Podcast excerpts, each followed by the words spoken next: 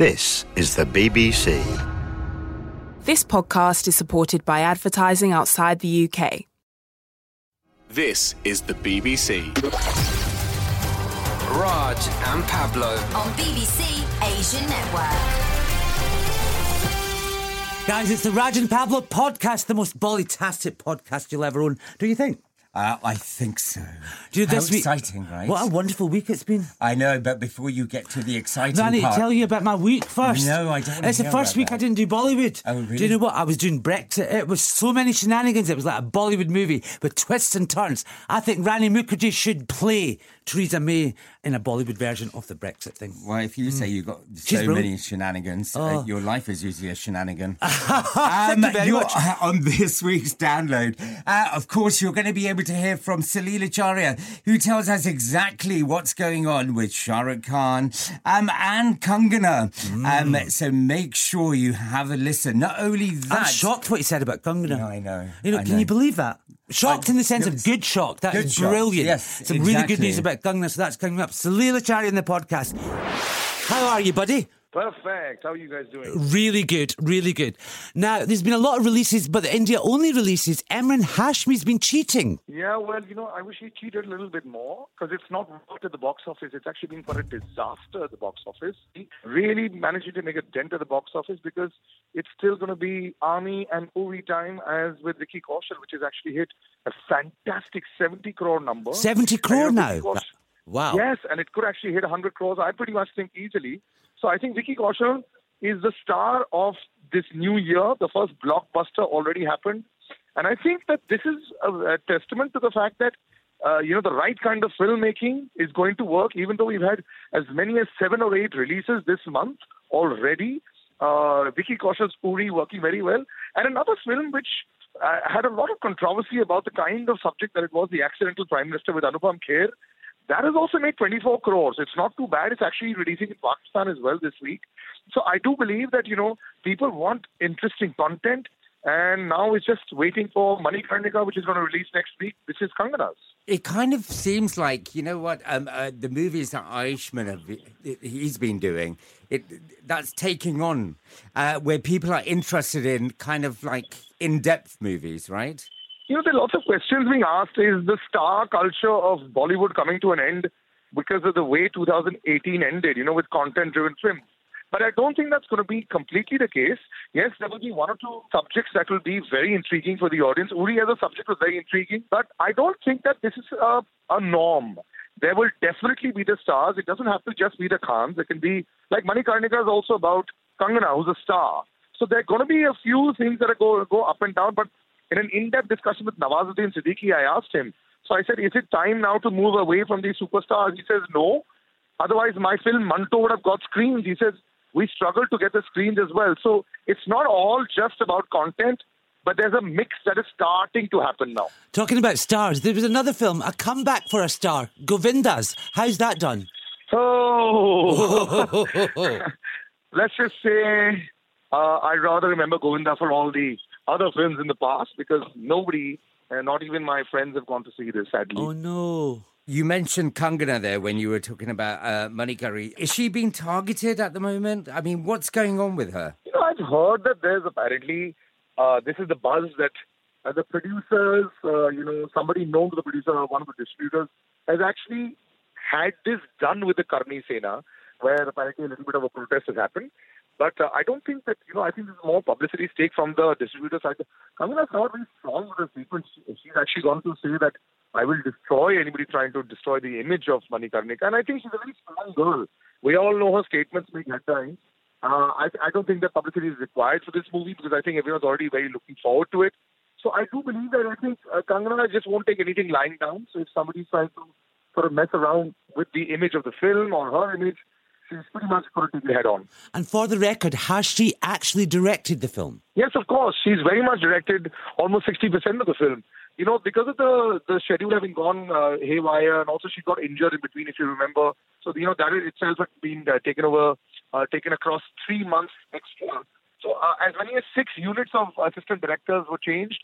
Actually, one of the third units was my friend's unit. Wow. And they actually had to move on because the dates kept going on forward. And uh, uh, they're testament to the fact this is straight from the horse's mouth that she's actually a brilliant director. She actually sat across, uh, had an idea and a vision as to what she wanted as a film, and which is the reason why she put this project together. I mean, make no mistake, Kangana was the whole and soul of this movie. I met Shankar Ehsaan Loy recently. She, they said she has sat on every aspect of the film, including the music, including the background score. She is one uh, like like a one man army for this uh, film. Good for her. Talking about um, uh, one man armies, Shah Rukh Khan, uh, what's going on with him? Uh, is there Don 3 coming? Is he going back to his roots? Unfortunately, or fortunately, for me as a fan, fortunately, I think he was not experimenting. He was going to do the film on Rakesh uh, Sharma, the biopic Sare Jahan Se Acha, which Aamir Khan was initially doing. There was lots of controversy and lots of questions whether he was doing it, and Shah Rukh was supposed to do it.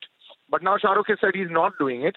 They're apparently looking at Rajkumar Rao to do it because Shah Rukh Khan is adamant that Don 3 is done before that, and he is also adamant that Farhan Akhtar directed. He is very clear that he wants to go back to his roots and he wants to basically do the masala pot boilers. And I think that's about right. I think he needs to find the right formula at the box office because you can't just have a good film which some people think so and not commercially successful and not universally liked. I think Shah Rukh Khan is not in that space where he can take that risk right now. And if you're an actor and if you're coming up with a film every Friday, no matter how, how big or how small a star you are, there's always a risk that the public might not like you. And that could be like the end of the career. So I think he's gone back to Don 3 and he's very clear that he wants to do Don 3 before that. Don 3, burning question on everyone's lips. Will Priyanka Chopra be the co star? You know, she hasn't said anything yet. And the more I see in India, I think the less discussion of Priyanka Chopra I'm noticing. I'm noticing every second day a Sara Ali Khan name popping up. I'm hearing Bhumi Pednekar who signed three extra films. I'm hearing Ananya Pandey's name. I'm hearing Kiara Advani's name. But I'm not hearing any of the stalwarts. So I haven't heard a single project with Kareena Kapoor's name, with even, uh, you know, Priyanka Chopra, even Deepika Padukone is just one project she's picked up that is Lakshmi. So I do believe that because there's such a large number, we haven't had so many female stars, you know, where they can sort of fit into any mold because they don't Yeah. have, you know, like an image. This hmm. has never happened in Bollywood before. Because if you remember that even Salman, Shah Rukh, and all, they've all acted with Priyanka and Deepika for a long time. But now there's a wave of young stars that is coming in, which I do believe, and I'm not even mentioning Disha Patni here. She's also in the game. So I do believe that that it's going to be tough to see a number of senior stars as far as women are concerned, like it is going to be tougher for the senior male stars. We finally, unbelievably, come into the zone where the next generation has taken over for sure. Finally, my still have their Salil. yes. It's taken a long Yes, time. It's taken a long exactly. time. Time has come now, No, Salil. no, finally our time Oh, has our come. time has come. The young generation are Oh. taking over. We You need to get more hair dye, Pablo. Yeah, I know. Uh, Salil, it's always a pleasure talking to you. Thank you so, so much. Thank you so much, guys. See ya. The wonderful Salil Acharya there talking about the young generation. All of us.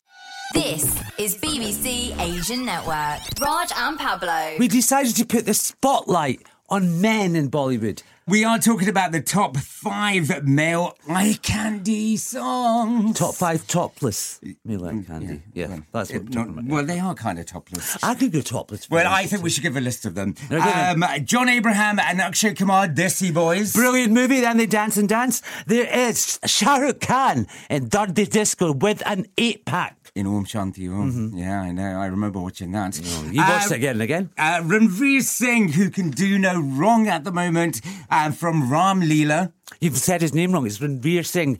but Padukone now. Oh, he's married. course, he's And then there is Ranbir Kapoor with a towel in his debut. Saawariya, Jab Se Tere Naina. Which is one of your favourite movies, of Mm, The course. towel. You nicked the towel. The other person who has to be part of this, who has a body like a god, is Hrithik Roshan, and we celebrated him in Dhoom 2. Thumbs up for that one. Thumbs up for that one. Did you get Yeah, that? I get that. Oh, God. Yeah, yeah. That's, that's, I'll get that.